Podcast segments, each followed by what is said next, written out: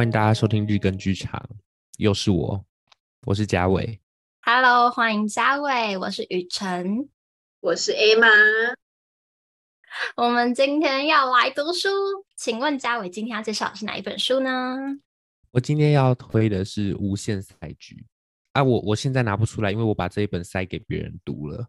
好哟，那好啦，那那你讲一下《无限赛局》在干嘛？好了，对，我觉得这一本应该是每个人都要读的，所以这个也是为什么我现在手上没有的原因。我就是塞给重要的人读，让他们去改变一些自己可能原本的思考。因为我觉得无限赛局这个东西，它可以是直接的把你的想法打破的，或换一个角度来讲，它可以是比较比较温和的长辈不要听的那一种感觉，它会直接让你跳脱出另外一个思考。因为赛局这个东西，我们就讲比赛好了。我们平常在比赛的时候，大家直接就是想到输赢嘛。那输赢的话，就是我今天可能打篮球好了，或打一个羽球。竞赛一个运动的 competition 之类的，我们在比赛的时候一定会有输赢。那输跟赢这件事情就是在比分嘛，所以一定会有输家跟赢家，那就来自于它是互相比较、互相 PK 的，所以一定会有赢，一定会有输。这个是有限一般的比较有限的赛局。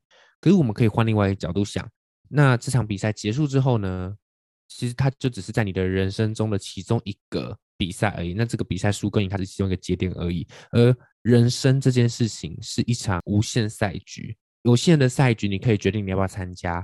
你身为一个运动选手，好了，那你就是可以选择你要不要去打比赛。但是人生这一场无限赛局是没有办法选择要不要参加的，你只能选择要怎么玩，然后怎么退出，怎么样去运作这一件事情。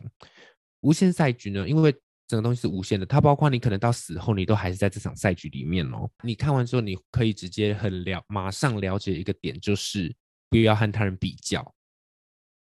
和他人比较这件事情，其实意义是没有的。加上有限的赛局是疯狂的竞争的，可是无限的赛局是互相的合作的。你在于说你的思维、你的角度，跟会变成说你想要赢这个人，你想要赢这个对手，会变成。你要怎么样让这个世界变得更好？我、嗯、我目前脑袋大概是这个样子啊。那我不知道你们有没有人看过这一本书？好，我我是没有看过，但是我听过蛮多里面的故事。嘉伟不知道有没有一个故事可以让大家更清楚的知道这个东西可能有什么样的实力？我印象有深的是一个药局吧，它是一个一个药局，可是它药局里面就可能还是有有卖烟这样子的。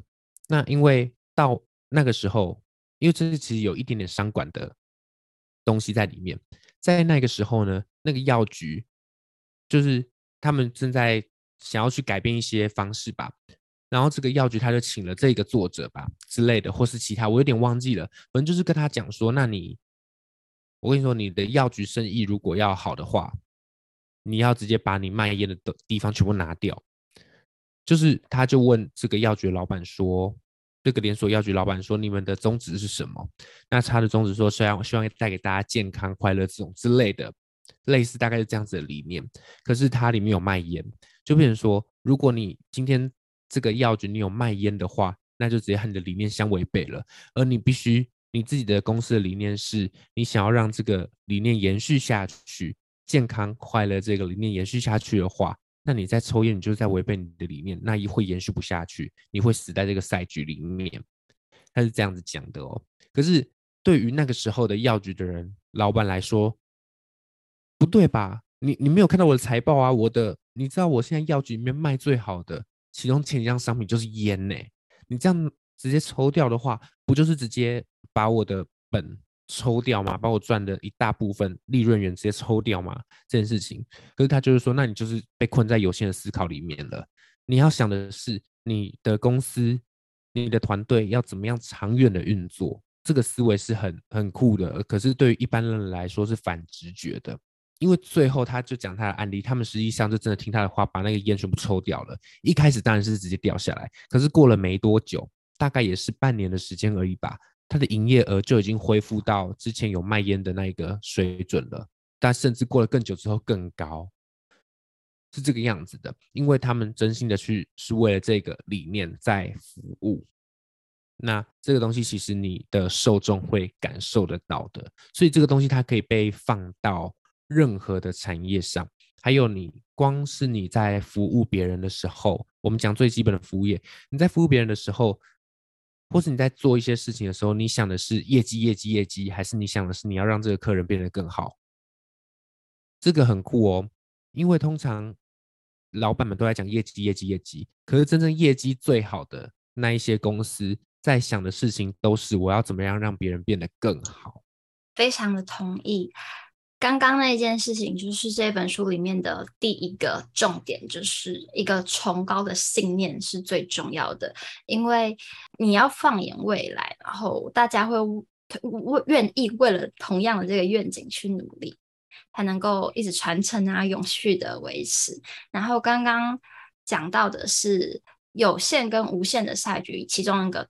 重要的差异是，对手对你来说并不是竞争对手，而是学习或者是嗯跟他一起合作的对象这样子。嗯，嗯，然后我觉得像这件事情也是我们可以提出一些故事，像是哎，你知道冰店的那个故事吗？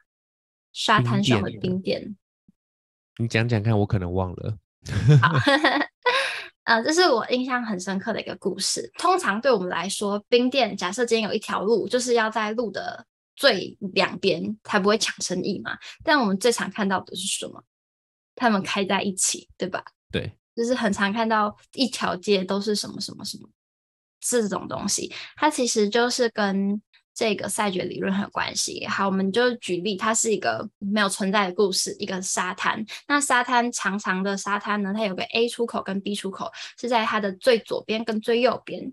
原本呢，在两边的出口都开了一家冰店，但他们就想说，哎，那假设我开在最旁边，刚进来的那当然可以。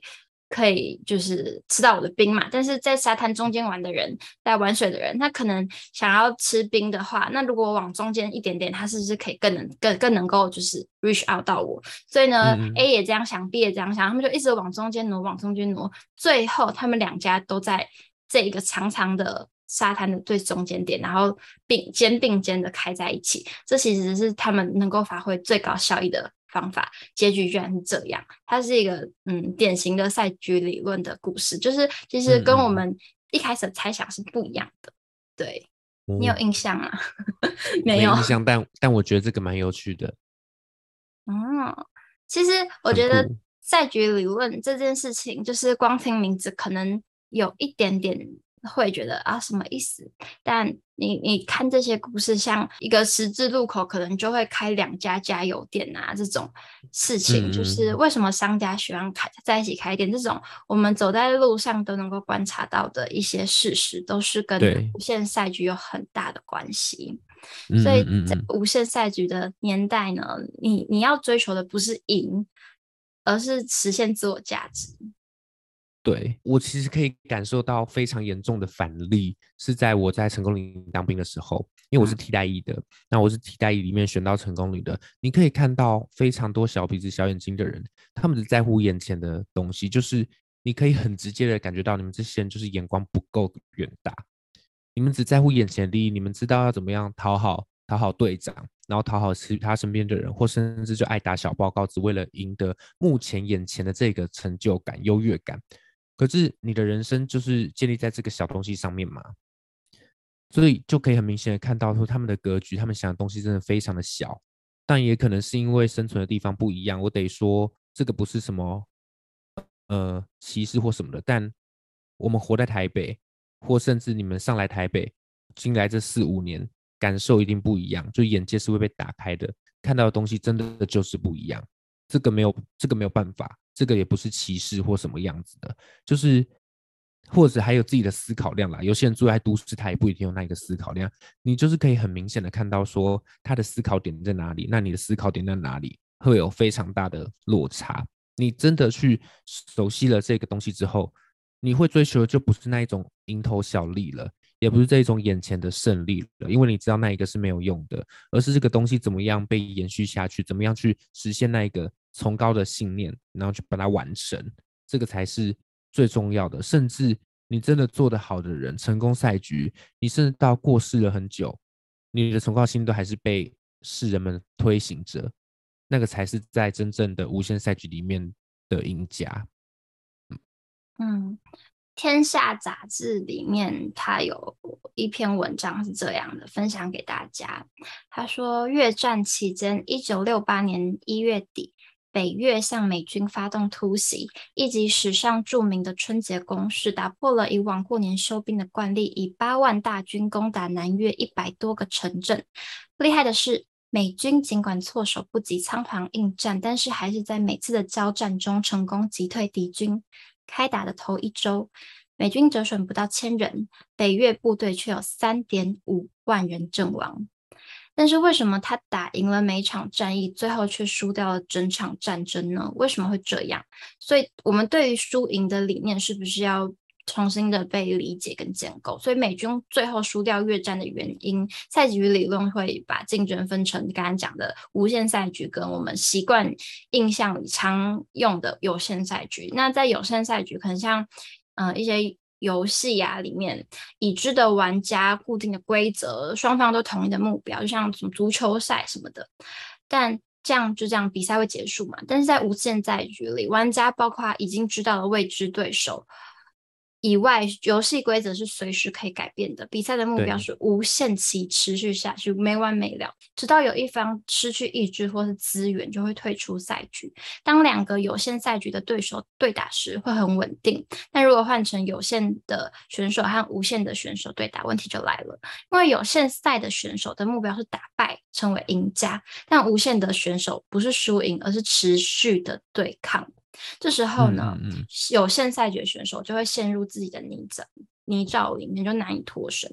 这就是美军在越战时候遇到的困境，因为他想要的是制敌求胜，但北越军的目的却是求存而战，所以不一样的战略抉择就会有不一样的结果。这是一个有限赛局使用者跟无限赛局使用者不一样的心态，很好的一个例子。嗯嗯，让大家理解一下我们在讲什么。对，嗯，而且他。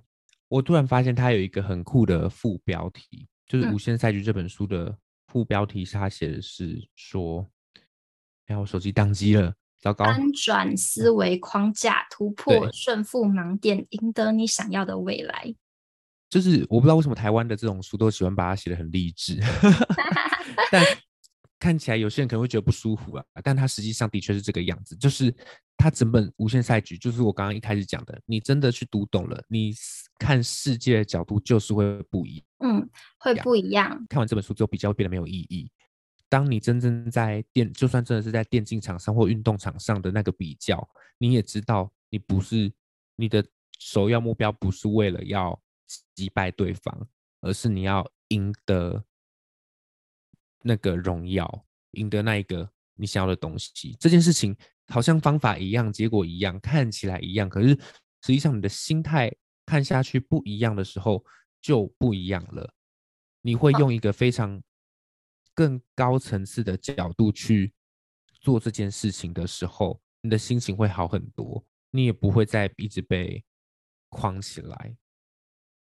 世界魔术大赛，它可以称作是魔术界的奥运 FISM 这个比赛。近年来，韩国的魔术家很常得到好的成绩，就有种窜起来的趋势。那在今年的魔术线上大会，每年都会办的这个大会里面呢，他们就问一个韩国的魔术师说：“为什么韩国能够近年这样崛起？”然后他说：“他觉得是因为韩国的魔术圈是非常。”尽管大家都是竞争对手的关系，但大家都会还是帮彼此看他们的程序，然后提供所有自己的资源给，就是你的对手们。他们是有一个很好的网络，互相连接，然后互相帮助的。所以整个韩国的现在在魔术界能够。这么的厉害是这个原因，然后因为这是台湾的大会嘛，他们就说台湾其实也很想做这件事情，但通常还是可能北部的某一个社团，或是中部每个社团会各自分家，那全台湾的，就是分的圈圈还是蛮多的，很难同时一起进步，像是这样，嗯、对不对？嗯嗯嗯，就好像还是互相合作这件事情，我觉得这本书还有讲到一个还蛮好的点是互相合作。就是怎么样去借由互相合作这件事情，把你所想要实现的东西能够最有机会更大化，因为在有限的比赛里面，大家都是在 PK 的，那互相竞争的话，这件事情其实就很没有办法达到想要的东西，或者是你就是达到一些当下的快感，可以这样讲，当下的快感，但是对于长远来说是没有什么帮助的。嗯，对。像我其实之前在研究马拉松这件事情，就会看一些运动员的故事。其实，在很多赛场上，最令人称道的不一定是第一名，而是看到对手跌倒了，愿意停下来那几秒去把他扶起来。那些可能把第二名扶起来的第一名，或者是不一定啦，就是类似这样子的故事，反而是最让人觉得欣慰的。像人家我们讲戴资颖好了，他也会在。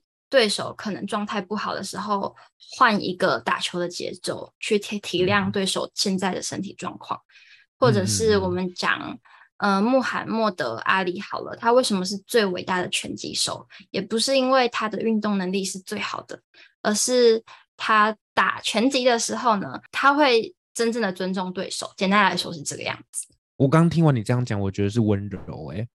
嗯。嗯嗯嗯，就是一种，我觉得无限赛局它需要的是一个很温柔但是很坚定的力量。就是以有限的赛局来说的话，大家都打打杀杀的，杀来杀去，我就是要干掉你这样子。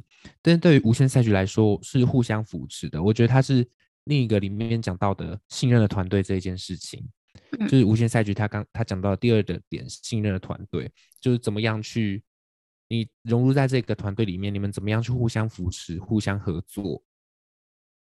然后去达到你们真正想要一起完成的事情，因为无限赛局这个东西，人生嘛，人生是一场无限赛局，这个这么大的赛局，甚至你死后可能都还在打的赛局，你一个人绝对是打不起来的，一定是需要大家的帮忙，互相的帮忙，才能够去完成这一件事情的。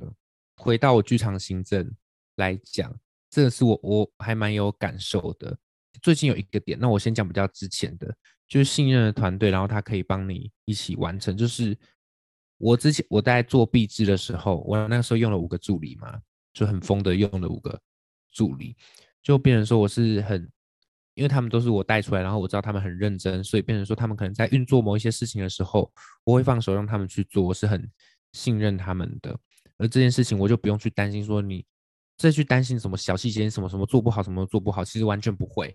就是真的哪边有什么问题的时候，我就是出手去帮他们完成这件事情就好了。就变成整体来说，我对于我的助理们的期待是什么？就是我希望他们能够可以在这里学到东西，而且可以带着一些，我希望我能够带给他们一些想法跟思维，让他们能够看到一些不一样的东西。这是第一个。第二个是。讲到最最最一开始，我们第一集在讲的，就是系上的剧场行政资源非常少，甚至老师也不会教，不太会教这种的，所以我变成说我一直在带助理。这是为什么我坚持我每次制作比较大的制作，我都会希望有助理，就是因为我其实根本不需要助理啊，就是我前面有讲到的，班展这种规模的东西根本不需要再有更多的人，行政职已经太多了，所以我带助理的原因就是因为。我希望能够把这些东西传下去，因为戏上需要剧场行政。我希望的是这件事情能够的一直延续下去，延续下去，让这些学弟妹们能够真正的获得帮助，或是他们自己能够有能力跳起这些东西。那我觉得我的任务就完成了。这个是我一直在想的事情。所以就算是到现在，我也还会在想说，那我还可以做什么能够帮到大家？那再换另外一个比较以信信任的团队，这个我比较有感受的，好了，就是在演完老派制图练习，应该是第倒数第二场吧，还是最后一场？应该是倒数第二场，我有点忘记了啦。反正那个时候一一演完的时候，就有一个学妹妹跑过来跟我说很好看，然后她是对着我说：“你们一定是。”行政做的很好，技术也做的很好，才能够让演员这么的安心。我我不知道你们怎么想，可是我或事实上是不是这样子，我不确定。可是我那个时候听到的时候，我真的是超感动的。就是如果我有办法做到真正这样子一个信任的团队的话，那我觉得我在这里的任务是有完成的，而不是说我真的做得多好，而是我有打造出一个大家可以信任的团队，然后可以很放心的把自己交出去这一种，因为我们知道说我们可以好好的完成这件事情。嗯，我真的是要再讲一次，我觉得一个有安全感的地方，跟当你信任。其实也不是，也也不，我也没有特别意识到我信任呢、因为有时候在某些某些演出前，我会先跟自己说：你要相信你的你的舞监，你要相信这个团队，你要放心的去上台。但这一次我完全没想过这件事情，完全没有，就是真正的相信。我就觉得，原来我现在才发现哦，真的哎，我是这么的相信这个团队。嗯，非常的感谢。那那我个人我觉得好奇问两位哦，你们会出现不信任你的团队的时候，会是出现在什么时候？做班长的时候。为什么这样？你你要不要讲讲？你可以仔细剖析一下啊。就是因为像我自己个人，我跟你们在同一个团队里面，其实我也没有意识到我自己有在信任这件事。对，就是我，我就是单纯只是做自己能够做的事情就好了，嗯、做自己能够控制的事情，其实就好了。其他人就让他们去做就好了。这个就是信任了、啊。对啊，这其实就是信任。你相信他们会各司其职。对。那不信任的部分就是你不相信他们会各司其职。就是你一这个很很容易啊，就是你一看就知道谁坐在那个位置一定会出包，然后就是他就是会出包。这个应该不用再举例了吧？我们一定都有非常深的感受。好，我我每一个都讲，但大大家请不要各自联想。例如说，但这不是我们班的人哦，所以请不要联联想，真的不是。就是我曾经跟某个导演合作的时候，我知道他可能会需要我的帮忙，所以你要有技巧的，在不让他觉得不舒服的。棒的方式下，同时你要运作导演的事情跟演员的事情，而且你还要用演员的语言让他做导演该做的决定，这是很累的事情。然后，如果你的同伴演员在反应上面跟某些技术上面的成熟度不够的话，你的确需要 cover 它，并且让它在舒服的状态下能够跟上你的节奏，或者是配合你的可能你的一些痛，让它。可以转过来，然后或是在某些时候啊用暗示的方式，让整出戏能继续演下去。就是你要照顾这些事情，或者是有时候灯光 Q 就是错啦，那你要怎么用自己的走位跟你的临场应变，让那个灯光看起来不奇怪？就是会需要分心，然后 multi multitasking，就是同时做很多事情，然后那个时候你牺牲掉的是自己表演的品质，跟你在对于那个戏里的事件的关注度，是真的是这样。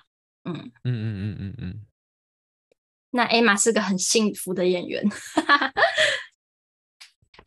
或者是说，哎，这个可能跟这是我们私底下笑话讲的。反正我这一个人呢，出很难跟我不认同的人合作。谁可以？没有，因为我的我的容忍度比较低一点。对，甚至甚至我有演员朋友就是笑我讲说，只要 Emma 演完的戏都是好戏。哇塞，这个这句话很重哎。对，所以所以所以通常就是，但是他重，但是我并不会觉得他是某种程度的贬义，比较像是我就过不了，对，我就过不了我自己的内心。当然因为这样子，我也得罪了不少人，这是真的。这何尝也不是一种考验，或者是一种面试吧？我 I don't know。人在江湖，身不由己，搞不好哪一天你就不小心被骗进了某一个你需要这么做的剧组。你说被骗进去，我需要去完成他的戏的剧组吗？不是啊，骗进去某个剧组，然后你原本以为那是个值得信任的剧组，因为他之所以会觉得好看，是因为你你都做的就是整个这个整个剧组是好的嘛，那整个剧组是好的，你当然就是信任的剧组啊。但是有一天你进到个剧组，然后你突然发现哦不，我不能相信他的时候，他就会很辛苦。哎，这件事情已经发生不少次了啊。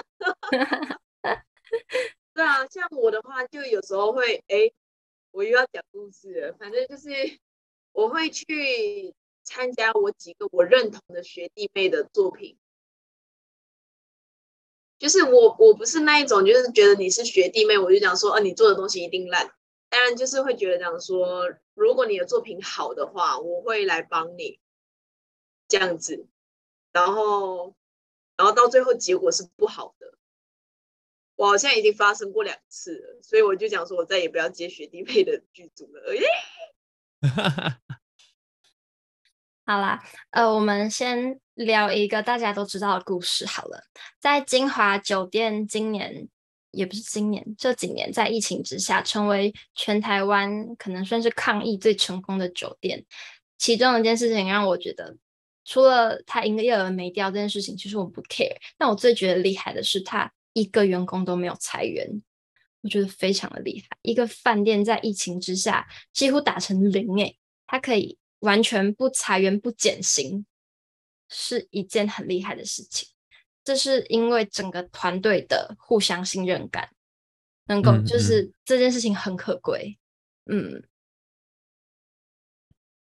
对，就是这个，其实就是回到为什么无限赛局要把这个东西提出来，就是因为他们完全的互相信任嘛。这件事情被建立起来，所以他们才能够走的这么的稳定。这个不就是这个就是无限赛局他所想要强调的东西，就是一个互相信任的团队，可以很稳定，就可以去好好的走下去。我自己得到的结论就是，依照我们刚刚这样子聊下来的话，我得到的结论就是，信任的团队他就少了各自需要的猜忌，或是需要多花费的心力，所以变成说大家有更有心去完成这个团队或自己要完成的事情，更聚焦在这个上面的话，那的确。能够走得久啊，这个就是很一定的。是的，是的，是的。那除了这三个，就是我们看前面讲到的，从这个信念，你要有一个愿景，而不是只为了盈利，你要有一个清楚的信念以外，然后我们又聊到了一个团队，然后也聊到了不要是有限团、有限思维的，不是有限思，有限赛局思维一样放在。你要嗯赢，而是放在你的商业模式的策略，应该是推动自己的信念。就是这这三件事情以外，这本书还有什么重要的观点或是重点吗？他有写到一个，我觉得蛮酷，是领导的勇气。嗯，因为这个东西的确是你，你有这个信念了，那你要带着大家，你要说服大家去跟着你一起做这件事情。因为其实很多人会害怕说哈，我想的是不是不够好，或者是如果做不出来怎么办？可是如果你真的要完成这件事情的话，你真的一个人是不可能完成的。就是这个赛局，你必须要是靠打出一个信任的团队之后，大家一起往前走。那你必须要带着大家说，你的告诉大家你的信念是什么，你要怎么样去完成这件事情，而且说服大家，而且坚持的去做真正自己想要做的事情。这个勇气其实非常要有的，包括你的硬实力，你有没有那个技术跟那个技能？如果你想要完成这个崇高的信念，你就会知道还是有一些硬体的东西你要去学的。还有在软体上面，你有没有足够的底气去告诉他说，我们接下来就是要做这件事情？我可以跟大家分享一个，这个是昨天才发生的事情，就是一个真正厉害的人，厉害领导者他是怎么想的，或是他想要完成某些事情时，你真的是会愿意跟随他的。反正他是一个长辈，就是我们的老师啦，我们的大一的老编剧老师。跟他就说，稍微聊了一下现在的近况，这样子，然后就讲说最近的市场怎么样，他就想要再完成某一些事情。他想要做的事情是说，希望能够再去连接一些更年轻的编剧，因为台湾现在的编剧不多。不管是剧场圈还是影视圈，台湾的编剧是不多的。那他有有没有办法去，可能先开一个编剧班？但当然不只是开班这么简单，或甚至是可以做到说，我们可以连接到各式各样的各处的资源，让这些年轻的人们有潜能的编剧，把他们的能力提出来之后，让他然后连接他们有各式各样的工作机会。这样子，就是他想的事情是。说我要怎么样去帮到这一些年轻人，这是他想。我觉得光这一件事情就可以非常的角度就很不一样了，因为他也可以完全去想说我要怎么样靠一个商业模式赚钱嘛，就是他可以想的事情是我要我要连接学生，然后这样子用包包装着帮助他们的名义来赚钱嘛，也可以这样子想啊。可是我觉得在那个长辈上，我看到的事情是他就是想要改变这个生态的。而且是很认真的想要改变，所以昨天他在打电话，我们在聊这一件事情的时候，你可以完全的感受他的动力就是不一样。那我觉得这个可以转换成就是领导的勇气，要怎么去勇敢的跟大家说这件事情，而且你还要号召别人跟你一起来，这个东西是你必须要有非常的底气，要有软的跟硬的都要非常的清楚。这个才有办法做得到，这个是我很佩服那个长辈的原因。同意同意，因为其实像好做老板好了，你除了要有很明确的战略以外，你有时候假设你真的是看长，那你要怎么去跟你的股东去聊？因为你的某一些策略可能不是这一两年可以马上看到成绩的，但股东他们很在乎现在的财报就长什么样子。这些东西其实都是需要更多的勇气跟技巧才能够去做的。那这个勇气跟我们前面讲，你信任团队跟相信自己，都是同样的一件事情。我们整个书要讲的就是，我们不是要比输赢，而是比气长，谁可以撑得更久。所以能够撑得更久，其实是一件更重要的事情，就是你不看在这一时一刻的输赢，而是。有一天你会让我会让你看到我的不一样。嗯嗯嗯。Emma 今天听完觉得怎么样？聊完应该说聊完，暖心。嘉伟就这样。嘉嘉伟自己看完这本书有没有觉得压力没那么大？还是其实没有？我我看完这本书很久了，其实。嗯。然后你对，所以所以你这样讲完，我反而会觉得说，哎，对耶，我好像还是困在某一种有限的思维里面。但我说真的，我就是不会这么紧张。可是我知道我一定要有所作为啦，就是一定，我觉得给自己压力是好的，你才有那个急迫感，那你才会愿意去往前动。不然的话，会说啊，无限嘛，所以慢慢来嘛，那就就软掉了，那也不对。所以我觉得无限赛局它给我一个思维上很大的跳转。换回来，你还是要有一些些。以我来说啦，某些部分你还是要用有限的方式去进行。就哪个时间点，就是希望能够达到哪一个目标，我觉得那个才是能够推进你时间感的东西。但你理解到这个世界的本质是无限的话，那你就可以清楚的去玩。我不能讲玩弄啦，熟悉游戏规则，因为规则是自己定的。我觉得这是无限赛局最重要的东西，规则是自己定的，不是大家说校规或是。法规这种东西，或是什么样的规律的？因为每一个行业、每一个行业别、每个人专业，它的呃规则是不一样的。我们今天呢，非常的感谢嘉伟的分享，还有也希望 Emma 之后如果读完了这一本书，能够告诉我们他的心得，然后我们也会在 IG 上告诉大家。如果大家喜欢这本书的话，也不要忘记留言回复告诉我们哦。谢谢大家。嗯拜拜，拜拜，拜拜。